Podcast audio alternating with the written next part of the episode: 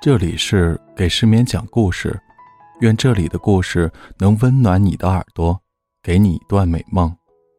晚安，陌生人。小王子第九章。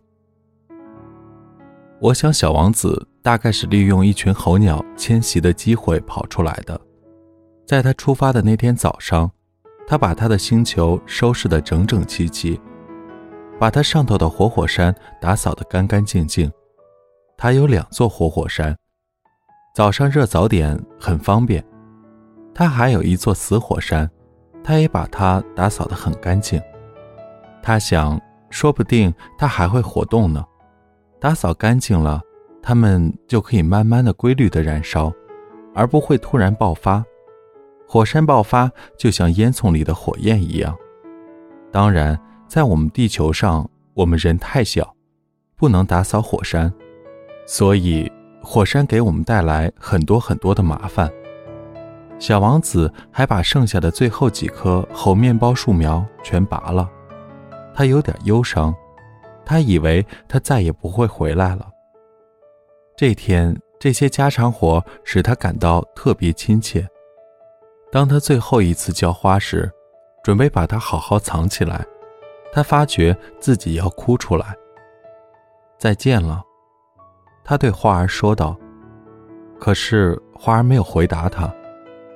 再见了，他又说了一遍。花儿咳嗽了一阵，但并不是由于感冒。他终于对他说道，我方才真蠢，请你原谅我，希望你能幸福。花儿对他毫不抱怨，他感到很惊讶。他举着罩子不知所措地矗立在那儿，他不明白他为什么会这样温柔恬静。的确，我爱你，花儿对他说道，但由于我的过错，你一点也没有理会，这丝毫不重要。不过你也和我一样的蠢，希望你以后能幸福。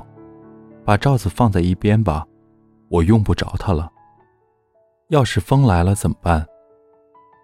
我的感冒并不那么重，夜晚的凉风对我倒有好处，我是一朵花。要是有虫子野兽呢？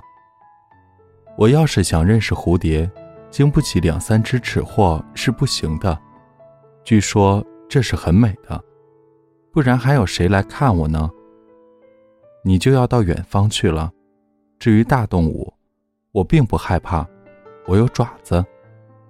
于是他天真地显露出他那四根刺，随后又说道，别这么磨叽了，真烦人。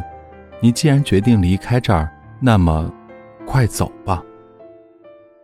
他是怕小王子看见他在哭，他是一朵非常骄傲的花。